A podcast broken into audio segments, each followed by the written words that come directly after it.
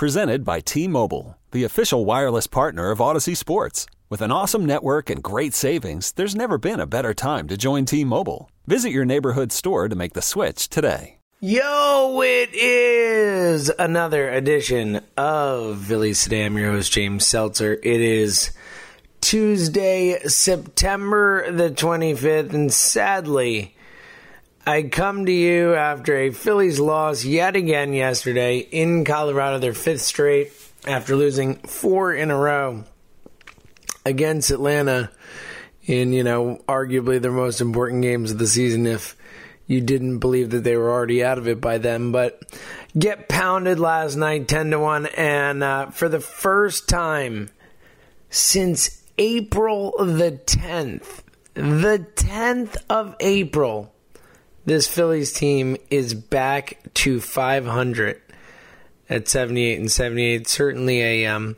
a capping moment to this.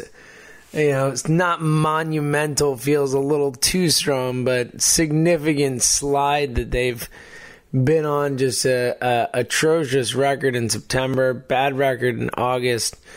Just um, really didn't show up the last couple months of the season, as we've talked about. Phillies again lose 10 to 1 last night. Rhys Hoskins' is 33rd homer of the season accounts for the only run. Eflin gets pounded. And that's about all she wrote for that one. As again, the Phillies now at 500 again, playing a Rockies team last night that fighting for their playoff lives, as uh, opposed to a Phillies team that, as we all know, eliminated from competition. So you expect the Rockies have more to play for, but man, it was like eight nothing before you could blink. It felt like, but uh, whatever. It is what it is. This team is obviously kind of mailed it in for the season, and uh, and look that uh, that happens. It is unfortunate considering how fun it was earlier this season and how it did get people back invested just in time to break their hearts, right? But ultimately the beautiful thing as i believe is that there is a lot of hope for the future especially when you consider how this team is situated heading into the offseason in terms of the amount of money that they have to spend and the assets that are already in place. I know that um, look it it definitely feels like after this slide at the end of the season that there are almost more questions than answers here with this team right now, which can be frustrating. And later, we're actually going to get into the 10 biggest questions of the offseason. But speaking of the offseason, let's start with the idea that, uh, uh, you know, speaking of questions, that Ken Rosenthal reported that the uh, every single Philly on the roster except for Aaron Nola and, and um, Rhys Hoskins is available for a trade. So, uh, look, I like that mentality that, um, you know, you're always willing to make a deal, but at the same time, um, it, it just exemplifies how many question marks there are with this team. And again, we'll get into it, but um, it is a little frustrating because you feel like right now, after this season, you should have come away knowing that Scott Kingery is the answer, or Nick Williams or Aaron Altherr is the answer, or whatever. And we'll get into all of it, but um, I get it. I get it. it's frustrating, but I also believe that this team is in a great situation in terms of how they are situated to attack this offseason. So, speaking of the offseason, here's what I want to do. I wanted to dive in here and, uh, oh, real quickly, uh, just on the Rosenthal report, I do believe that any general manager should be available or, should uh, have their ears open for any player who isn't a cornerstone piece, no matter what. That doesn't mean that they will trade any or many of them. But um, I also don't think it's great that it gets out in the public. That's the kind of thing that, while teams should be open for business in these situations, maybe um, you don't want every single player on the team feeling like they're expendable. But regardless, I do agree with the concept that at least of the players on the major league roster, depending on what the trade offer was, you know, if you're trading for a Mike Trout or uh, whatever, pie in the sky, we'll see. But um, you know, anyone is available except for Hoskins and Nola feels fair to me. But again, I don't think they will trade a lot of the people on the roster. So let's dive in and do the 10 biggest questions of the offseason right now as we start to look ahead as this team obviously has um, has finished their season in terms of contention and seems to be finishing out the string with uh, with a lackluster effort. So, looking ahead, let's dive in and talk about the ten biggest questions in my mind, at least, heading into this off season. First and foremost, and uh, these are in uh, no particular order except the last one to me is the most important one. Otherwise, they're in no particular order. Let's start at third base with the question of do they keep or trade Maikel Franco? We just talked about the Ken Rosenthal report about anyone on the roster being available in a trade. And Franco seems like the kind of guy who, at the age of 25, coming off a season where he hit 270 with 20 plus home runs and, um, you know, hampered by injuries at the end, but is a solid defensive third baseman. Not great, but solid and will make some really nice plays you see you could see how you could sell Franco on another team for a potential trade partner, especially if like it appears that the way they handled him this year and benching him for Crawford at one point and all that before Crawford got hurt, that they don't necessarily look at Franco as a long term answer. But I think that's going to be a really interesting situation this offseason. And of course, um, you know, depending on who they sign in free agency, um, that that could kind of tell us what they think of Franco, whether they've traded, you know, if, if they've not traded him yet. But um, I do think the question of Maikel Franco and how this team views him after what was unquestionably a uh, you know positive step forward type season for him at the age of 25, you know, soon to be 26. Um, he he played well again, 270 average, but still reverted to a lot of the old bad habits that we saw from him the opening up the stance, the um, you know uh, inability to have any consistency with his offensive approach. But it's an interesting case. It's interesting to see how the Phillies view him and also how the rest of the league views him if they do decide they want to see what they can get for him. Question number two applies to another guy. Same question though, keeper trade. Cesar Hernandez because obviously there is uh, other people on the roster who can play second base. We'll get to that, but um, Cesar had a nice year for this team. Uh, certainly did a good job out of the leadoff spot. A nice high OBP, which is what they want. Solid defensive second baseman, far from good. But I don't know if he's someone that they believe in long term either. And I think he's certainly someone based on the amount of years of team control he still has left and the position he plays and the ability to get on base that could be of value to another team. So I, I think Cesar, whether he stays or goes, similar to Franco, an interesting situation for this team moving forward is I think those are two of the big questions. And that leads into the third question very steadily, as I mentioned. Then, um, you know, like Scott Kingery, what position is he, right?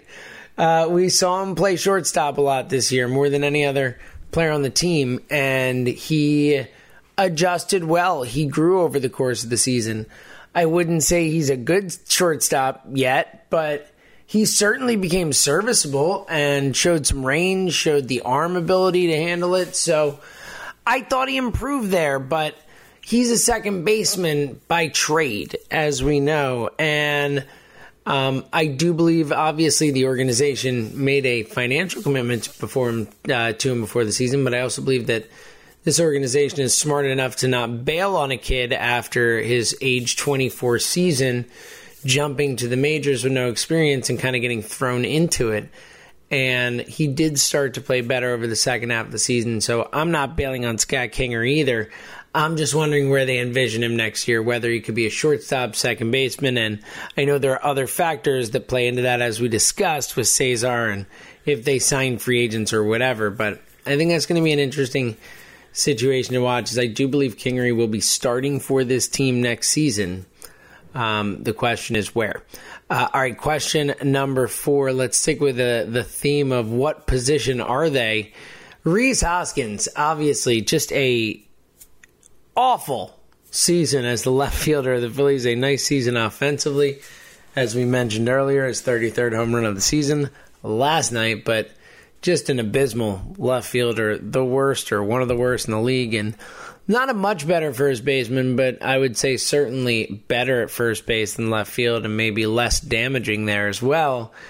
And you also have Carlos Santana signed to a $20 million contract. Rosenthal pointed out that Santana unlikely to get moved of the players who were quote unquote available, who were everyone other than Hoskins and Nola.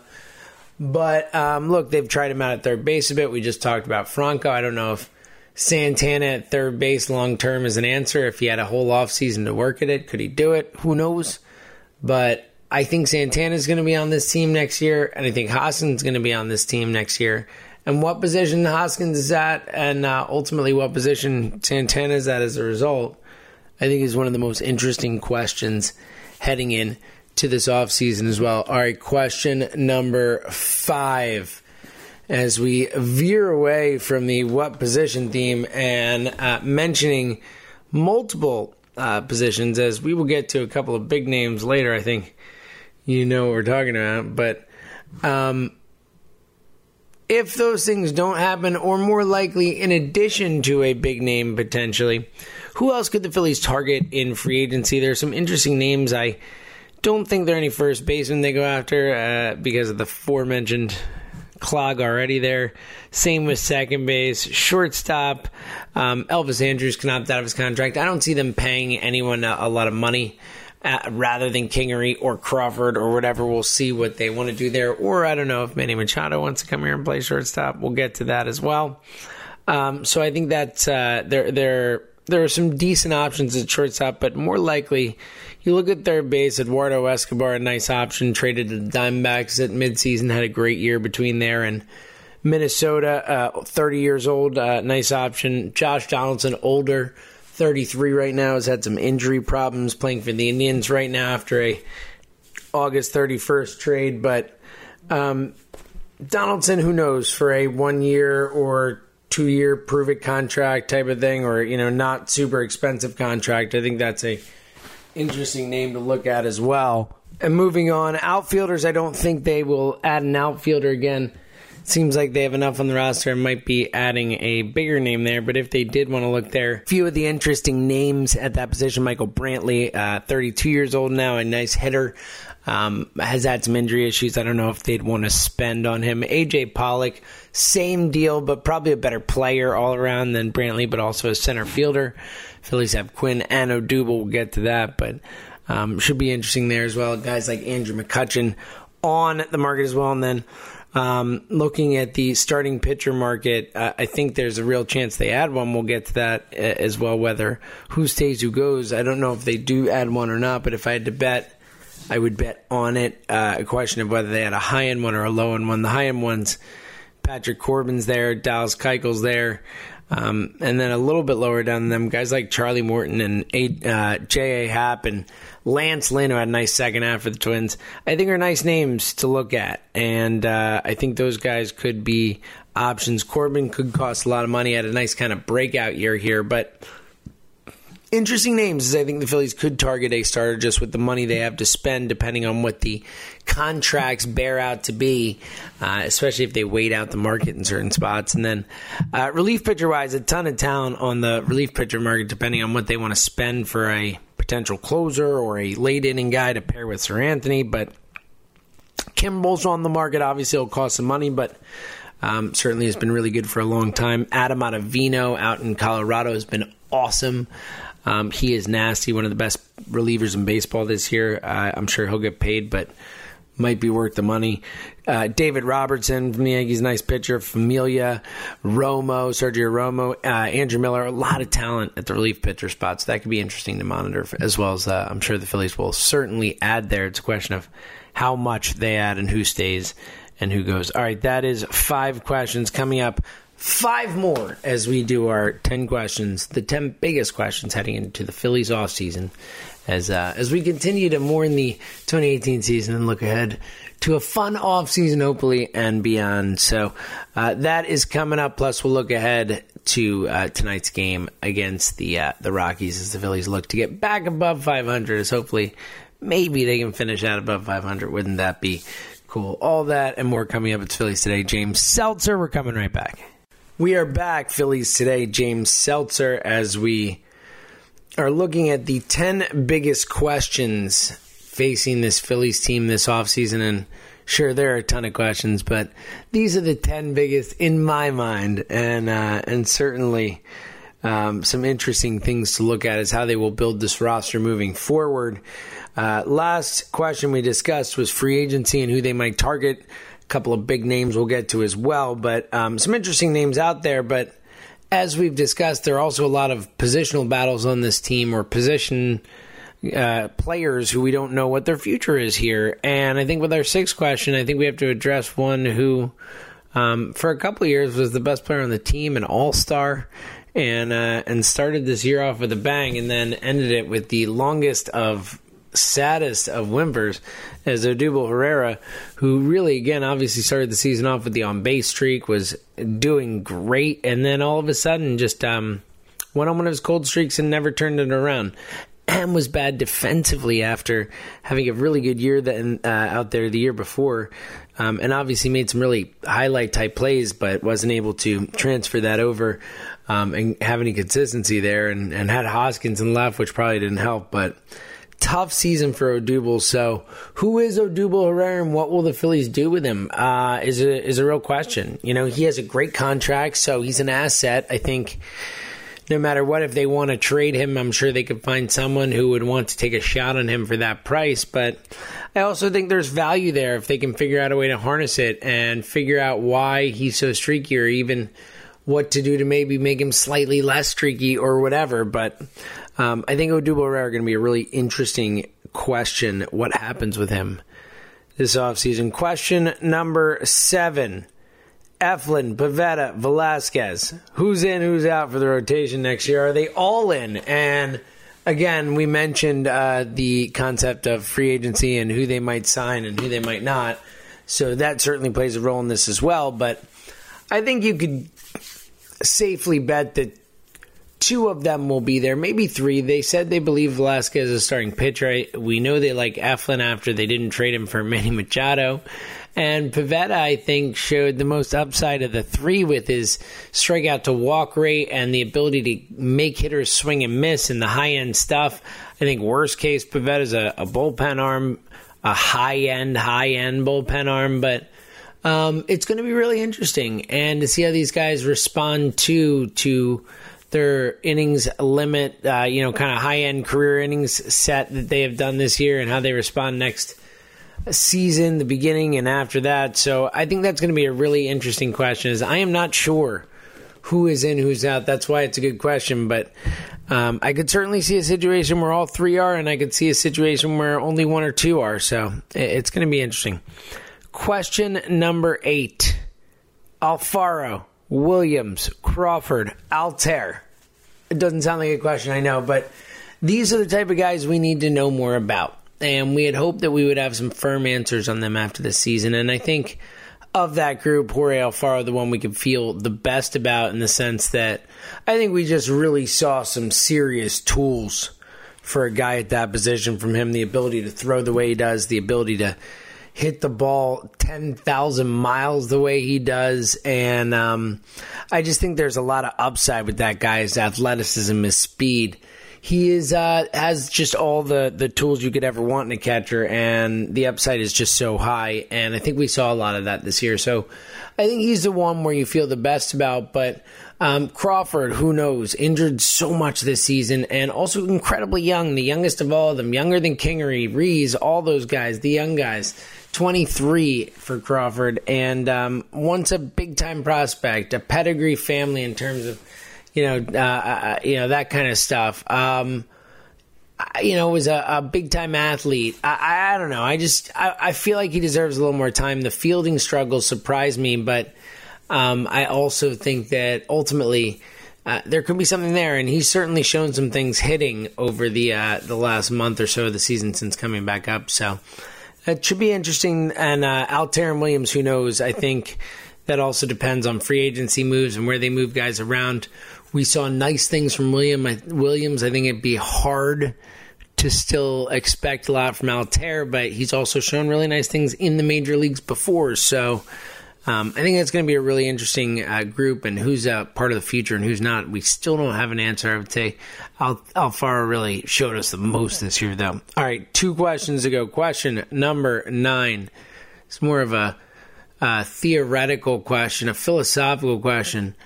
When will the fan base stop hating Gabe Kapler? Obviously, I've been very pro Gabe Kapler on this show. I believe in the guy. I think he's going to be a really good manager. I think he did a lot with a little at times this year and, and learned as it went on. And again, I, I really believe in him long term, but um, I know that I am in the minority when it comes to this fan base, and they have just had enough with uh, the way he talks, the way he thinks, the positivity, the moves that he makes, unconventional stuff, all that stuff. And um, it's going to be really interesting to see if that carries through the offseason, if certain signings can ease that. If it is the beginning of next season, we come back and Kapler is, is just getting skewered immediately. So I, I think that's going to be a really interesting situation to see how it plays out. Um, hopefully, the fan base with some time and some perspective to you know really think about it and and and realize that they don't necessarily need to um, you know kill Kapler for his first season and, and to give the guy a chance, but I also think that a lot of people really expect him to be fired or something after this year and the way they collapsed and and I just I don't think that's going to happen. That, that, never really happens with managers. It's it's rare to see them only go one year especially when their team improves on wins by 12 13 14 15 whatever it ends up being. So um, give Kapler a chance. That's my message there. And uh, finally question number 10 the most important question. Will it be Harper or Machado I've said a ton of times I believe they're getting one of the two. Look, it could be both. There are real reports out there with that. I don't believe that it will be just because it seems far fetched. We've never seen anything like that. But if there was any team that had the, uh, you know, salary to do it, the um, owner willing to do it, and all that type of stuff, I think that could be it. So who knows? Either way, they're getting one of them. Mark my words mark down the time, remember the date. Uh, they're getting one of them. I feel incredibly confident about that. I've said it for a long time. I've said it before the season started when I thought this team was pegging 2019 to to make their moves. And a Harper Machado type of thing, either or one or both, would be a move. And I think they're going to do one of them. I, I would bet on Harper if I had to bet on one of the two, but I think they're both totally in play, and uh, and man, how awesome would that be? I would love to have Bryce Harper here or Machado, but I would love to have Bryce Harper here. Um, either way, that obviously for me, the biggest question mark of the offseason, the thing that will set this franchise in one direction or another, unless, of course, there's a Mike Trout trade or something crazy that happens. But for now, that is the biggest thing. All right, tonight the Phillies get back at it in Colorado. Vincent Velasquez against Chad Bettis says, uh, look, rough one last night. Again, 10 to 1 loss out there in Colorado. It's always fun to watch baseball in Colorado. You know, the the balls fly out and uh, you know, I like the the colors of the uniform, the and the stadium, the purples and the blacks and all that and it just feels cool out there, but man, that was not a fun game to watch last night. So let's hope that it's a little better tonight. Can't be much worse, as they say, as that was just a uh, a rough one. Uh, but look, uh, we're playing for over 500. Hopefully, this team can do it.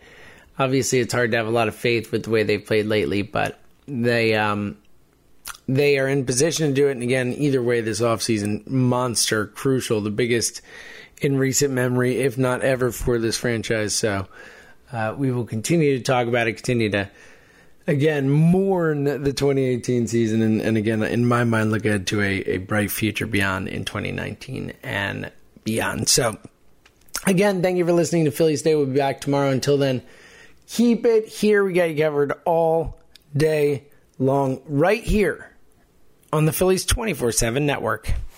This episode is brought to you by progressive insurance. Whether you love true crime or comedy celebrity interviews or news you call the shots on what's in your podcast queue and guess what? Now you can call them on your auto insurance too with the Name Your Price tool from Progressive. It works just the way it sounds. You tell Progressive how much you want to pay for car insurance, and they'll show you coverage options that fit your budget. Get your quote today at progressive.com to join the over 28 million drivers who trust Progressive. Progressive Casualty Insurance Company and Affiliates. Price and coverage match limited by state law.